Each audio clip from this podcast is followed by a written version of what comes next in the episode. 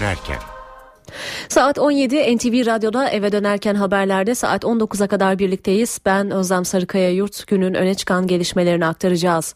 Günün flash haberi Tayyip Erdoğan'ın Cumhurbaşkanı seçilmesinden sonra yeni başbakan bir saat sonra belli olacak. Şu sıralarda kurmaylarıyla toplantıda olan Erdoğan saat on sekizde yeni başbakanı açıklayacak. N T V Radyo'da saat on sekizden itibaren başbakanın açıklamalarını canlı olarak yayınlayacağız ve yeni başbakana ilişkin yorumlarla özel yayın yapacağız. Kumburgaz'da kaybolan beş gencin kaybolmadan önce, yani kurtulmaya çabalarken oradan geçen deniz otobüsü yolcuları tarafından görüldüğü ortaya çıktı. Yolcular kaptana da haber vermiş. Peki sonra ne olmuş? Az sonra çarpıcı ayrıntılarla haberi aktaracağız. Ve lise yerleştirme sonuçları yarın açıklanıyor. Öğrenciler ve veliler merakla bekliyor. Sorular çok. O soruları Milli Eğitim Bakanlığı'na sorduk. En yetkili ağızdan cevapları aldık. Bültenimiz içinde paylaşacağız.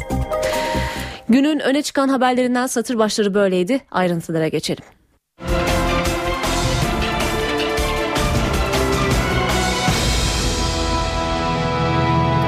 Türkiye'nin merakla beklediği haberle başlıyoruz. Cumhurbaşkanı seçilen Recep Tayyip Erdoğan bir saat sonra yeni başbakanı açıklayacak. Erdoğan öğle saatlerinde A K Parti Genel Merkezi'ne gitti. Yeni başbakanın ismini belirlemek için Merkez Yürütme Kurulu'nu topladı. Hemen A K Parti Genel Merkezi'ne bağlanalım. Ayrıntılar için sözü N T V muhabiri Murat Barış Koray'a bırakalım. A K Parti'nin yeni genel başkanı ve dolayısıyla Türkiye Cumhuriyeti'nin altmış ikinci hükümetinin başbakanı kim olacak sorusu cevabını buldu. Bu cevap saat on sekizde Başbakan Erdoğan tarafından açıklanacak. on dört on beş sularında Recep Tayyip Erdoğan A K Parti Genel Merkezi'ne gelmişti. kırk dakikalık bir gecikmenin ardından da M Y K toplantısı başladı. Müzakereler çok uzun sürmedi. bir buçuk saatin ardından A K Parti sözcüsü Hüseyin Çelik saat on sekizde Başbakan tarafından açıklamanın yapılacağını duyurdu. Bu toplantının hemen öncesinde, M H K toplantısının hemen öncesinde A K Parti Genel Başkan Yardımcısı Numan Kurtulmuş bir açıklama yapmış ve bugün temayül yoklamalarının toplantıda masada olacağını söylemişti. Bu toplantıda az önce ifade ettiğim gibi müzakere çok uzun sürmedi. Bir buçuk saat sürdü. Saat on sekizde de A K Parti'nin yeni genel başkanı ve dolayısıyla da Türkiye Cumhuriyeti'nin altmış ikinci hükümetinin başbakanı belli olacak. Bizzat Recep Tayyip Erdoğan'ın ağzından duymuş olacağız bu ismi. Bu isim duyurulduktan sonra A K Parti yirmi yedi Ağustos'ta olağanüstü kongreye gidecek. Son kez genel başkan sıfatıyla Başbakan Erdoğan orada bir konuşma yapacak. Ayın yirmi sekizinde bir gün sonra ise Cumhurbaşkanı Abdullah Gül'den görevi teslim alacak Recep Tayyip Erdoğan ve yirmi dokuzunda da yirmi dokuz Ağustos'ta da altmış ikinci hükümeti kurması için belirlenen isme görev vereceğini söylemişti. Saat on sekizi bekliyoruz. Şimdilik ayrıntılar böyle. Murat Barış Koray, N T V Radyo Ankara. Ana muhalefet partisi de hareketli günler yaşıyor. Olağanüstü kurultayda Kılıçdaroğlu'na rakip olduğunu açıklayan Muharrem İnce'ye iki milletvekilinden destek açıklaması geldi. Genel merkez örgüt bizden yana diyor. C H P'de kurultay tartışmaları sürüyor. Genel başkan adaylığını açıklayan Muharrem İnce'ye C H P Kütahya milletvekili Dilek Akagün Yılmaz'dan destek geldi. Çevre illerde Muharrem Bey'in çok ciddi bir şekilde tabandan destek aldığını görmüş durumdayım ve bu çerçevede e, ben de Muharrem Bey'e destek veriyorum. Seyircisiz bir, e, bir kurultay yapmaya çalışıyorlar. Bu da e, Cumhuriyet Halk Partisi'ne gerçekten yakışmıyor. Muhaliflerin seyircisiz kurultay iddiasına genel merkez karşı çıkıyor. Yöneticiler on bir bin kişinin kurultayı takip edebileceğini söylüyorlar.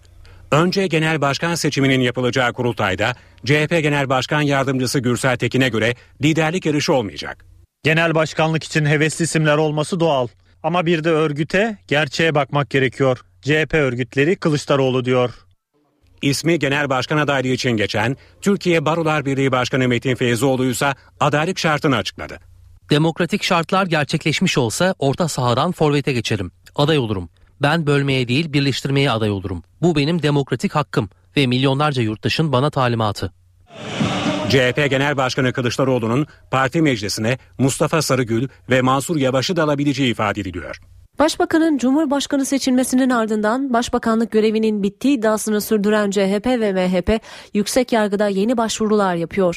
Yargıtay'a başvuran C H P'li Atilla Kart, Yargıtay Başsavcılığı'nın yetkili merci olmadığı gerekçesiyle ret cevabı almıştı. Bugün Anayasa Mahkemesi'ne başvurdu. C H P'li Kart, Cumhurbaşkanı seçilen kişinin partiyle ilişiği kesilir düzenlemesini içeren anayasanın yüz birinci maddesini hatırlattı. Bu mevzuatın uygulanmaması sonucunda doğmuş hak ihlallerinin tespitini ve giderilmesini istedi. M H P'de Cumhurbaşkanı seçimi kesin sonuçlarının resmi gazetede yayınlanmamasını Yüksek Seçim Kurulu'na taşıdı. Yüksek Seçim Kurulu'ndan bugün cevap bekleniyor. M H P lideri Devlet Bahçeli bugün Aksaray'da bu konuya dikkat çekti. Bahçeli, Tayyip Erdoğan görevi bırakmayarak sanal bir başbakan istediğini göstermiştir, dedi.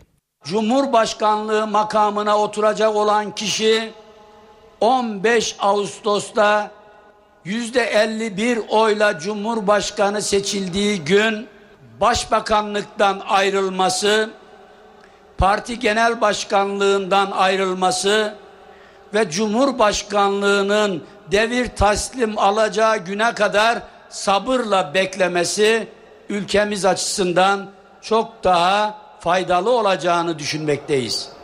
Ama bunu yapmayıp ben parti genel başkanıyım, ben başbakanım, ben cumhurbaşkanıyım.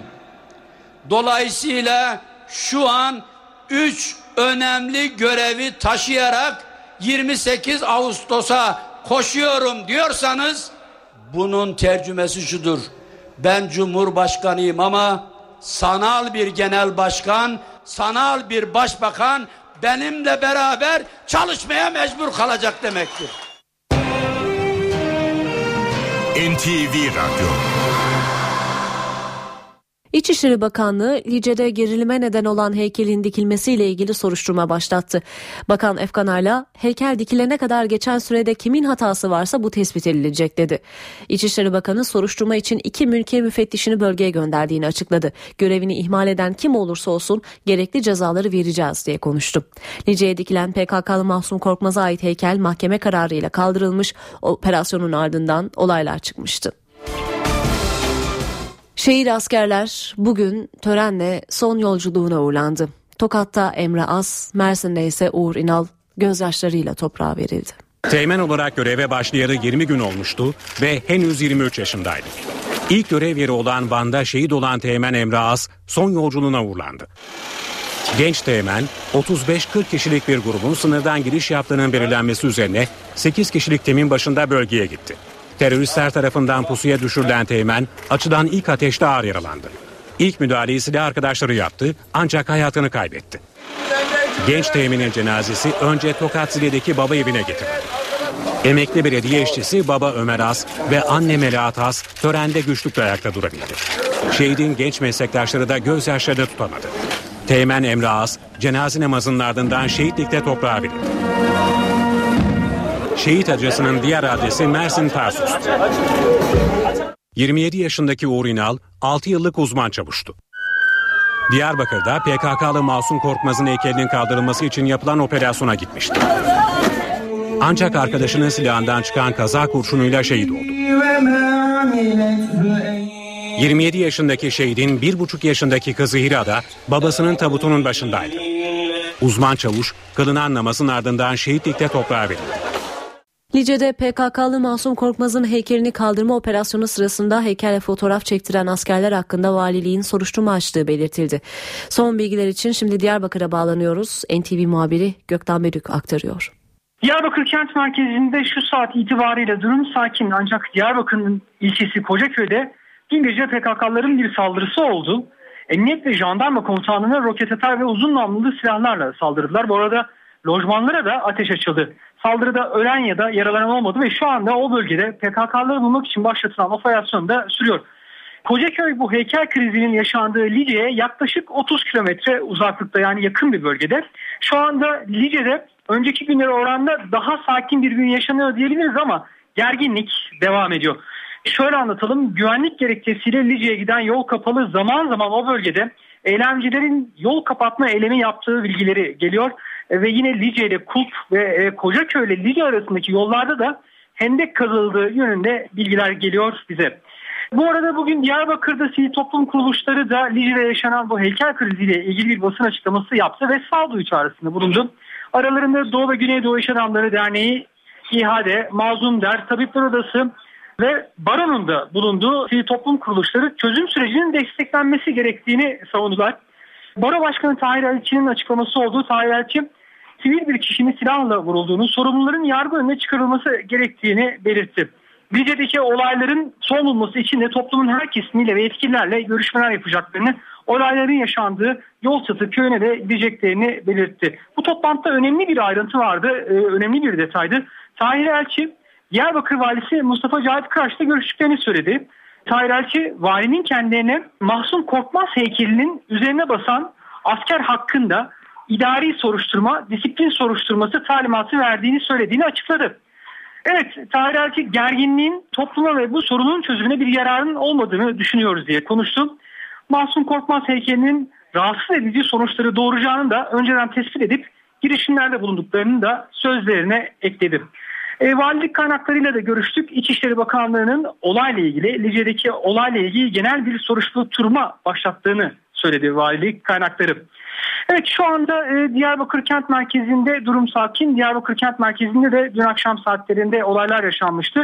Bağlar bölgesinde göstericiler polise havai fişekle ve taşla saldırmıştı. Polis de onlara biber gazı ve tazikli suyla müdahalede bulunmuştu ama söylediğimiz gibi Diyarbakır Kent Merkezi'nde şu an durum sakin. Kumburgaz'da beş gün önce deniz bisikletiyle açılan ve kaybolan beş genç hala bulunamadı. Ancak gençlerin o gün, yani denizde kurtulmaya çabalarken görüldüğü ortaya çıktı. Olay yerinden geçen deniz otobüsünde bir yolcu gençleri fark edip kaptana haber veriyor. Bu noktadan sonrası İstanbul Deniz Otobüsleri ile Kıyı Emniyeti arasında tartışmalı. Karşılıklı suçlamalar var. Ancak ortaya çıkan telsiz konuşmalarından deniz otobüsü kaptanının yolcuların ihbarı üzerine gençlerin son görüldüğü sırada durumu Kıyı Emniyeti'ne bildirdiği duyuluyor. Valilik ihbar yirmi üç saat sonra geldi dedi. Ancak İDO'ya bağlı deniz otobüsünden gelen telsiz kayıtlarına göre beş kayıp gence ilişkin ihbar olay günü akşam saatlerinde yapıldı. Ben Büyükçekmece açığındayım. Benim dört bir yerimde bir teknede deniz otobüsü bu. Bir teknenin içinde iki kişi gözükmüş. Ben bulamadım. Zaten zor zor duruyorum burada. Bunu sektör Marmara'ya bildirmek istiyorum. Pazar günü kaybolan gençler aynı gün Avşa Yenikapı seferini yapan deniz otobüsündeki bir yolcu tarafından görüldü. Yolcular durumu kaptana haber verdi. Kemal Reis beşin kaptanı Yavuz Yılmaz denizi taradı ancak bir bulguya rastlamadı. Ardından da Kıyı Emniyeti'ne durumu bildirdi. Ben Büyükçekmece açığında, açığındayım. Beni kopluyor mu? Görebiliyor musunuz? E, Büyükçekmece'nin açığında ilerliyorum e, Yeşilköy'e doğru. E, olay mıdır? Benim dört mil gerimde, yaklaşık dört mil gerimde e, bir ufak teknede iki kişi gözükmüş. Ben göremedim. Daha sonradan bana yolcularla geldiler. Göremedim de şu, zor sallan, sallanıyorum şu anda. Bilginize, bir tane ufak teknede iki kişi. Doğru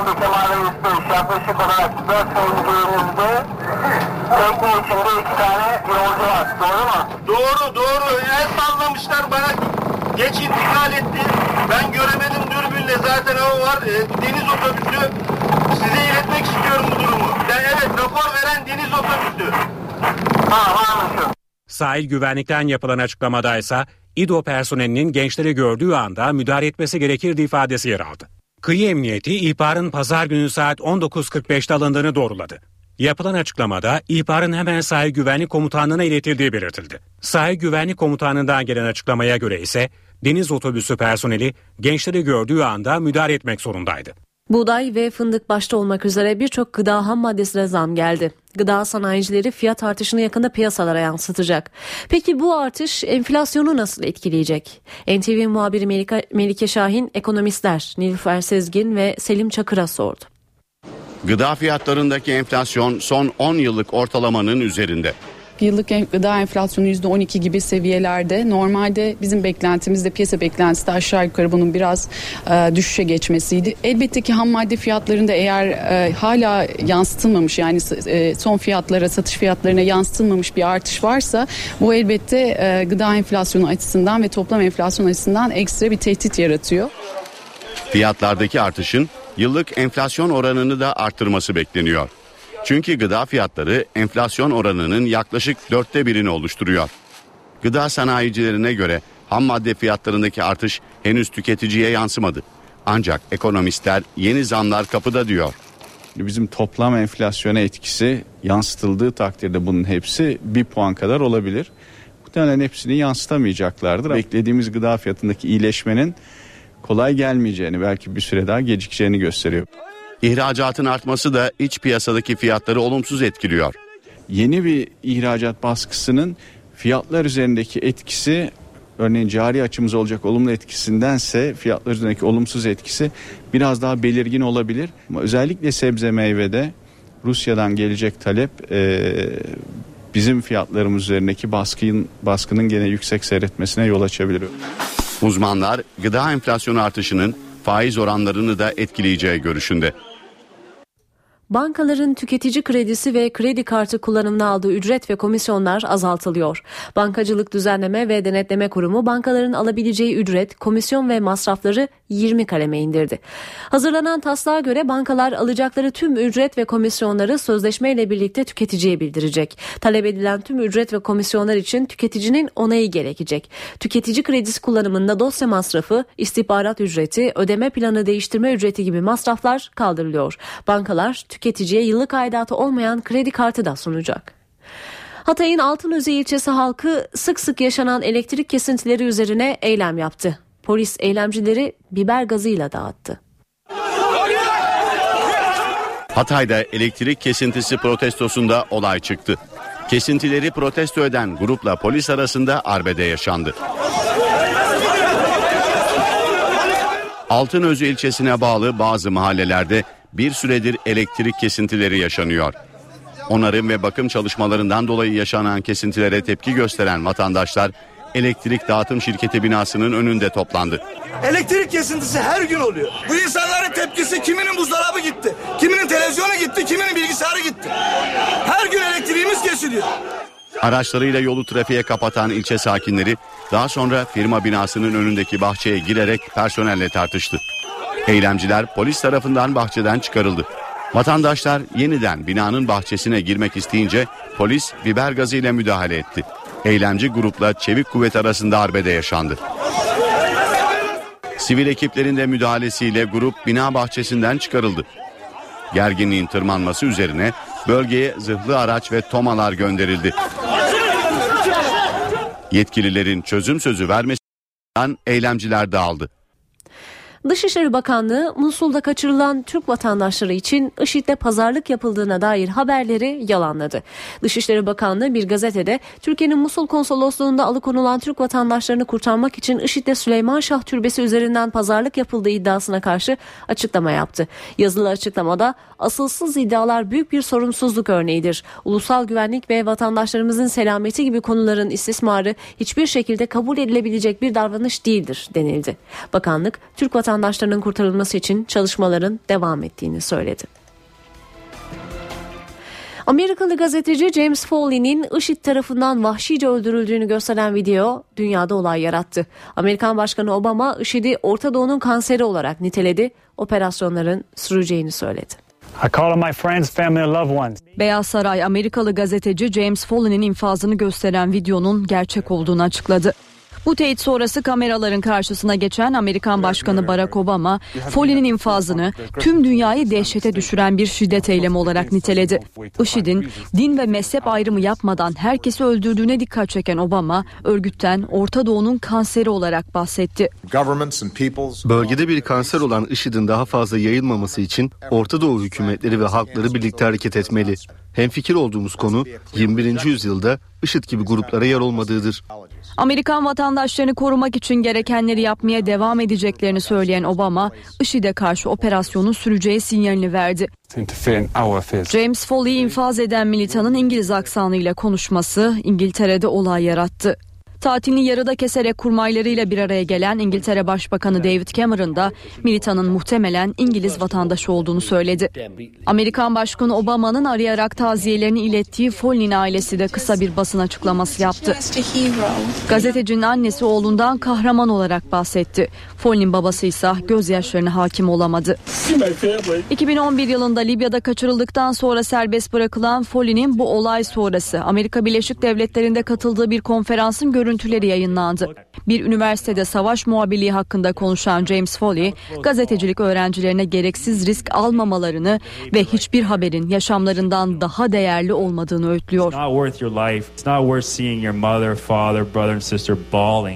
Amerika Birleşik Devletleri'nin Ferguson kasabasında iki siyahi gencin polis tarafından öldürülmesini protesto olayları ve polis şiddeti sürüyor. Bölgede olayları takip eden gazetecilerden Anadolu Ajansı muhabirinin de polis şiddetine maruz kaldığı, bir süre gözaltında tutulduğu ortaya çıktı. Amerika Birleşik Devletleri'nin Missouri eyaletinde siyahi genç Michael Brown'un polis tarafından öldürülmesinin ardından başlayan olaylar on ikinci gününe girdi. Amerika Birleşik Devletleri Adalet Bakanı Eric Holder, patlak veren şiddet olaylarının ardından protestoların merkezindeki Ferguson kasabasına gitti. Bakan, kapsamlı, adil ve bağımsız bir soruşturma sözü verdi. Burada olmamın sebebi bize ihtiyacı olan insanlarla konuşmak ve yapabileceğimizin en iyisini yapmak. Bu ziyaretin en büyük hedeflerinden biri de insanları dinlemek. Bu arada kentteki olayları takip etmek isteyen gazetecilerin işlerini rahat yapamadığına dair haberler gelmeye başladı. Gazetecileri Koruma Komitesi internet sayfasında bir açıklama yaparak Ferguson polisinin en az on bir gazeteciyi gözaltına alıp daha sonra serbest bıraktığını belirtti. Gözaltına alınan gazeteciler arasında Anadolu Ajansı muhabiri Bilgin Şaşmaz da vardı. Ajansın internet sitesinde yer alan haberde Şaşmaz'ın önce ölümle tehdit edildiği, ardından darp edildiği ve beş saat süreyle gözaltında tutulduğu belirtildi. Daha sonra Şaşmaz'a silah doğrultan ve ölümle tehdit eden polis memurunun süresiz açığa alındığı açıklandı.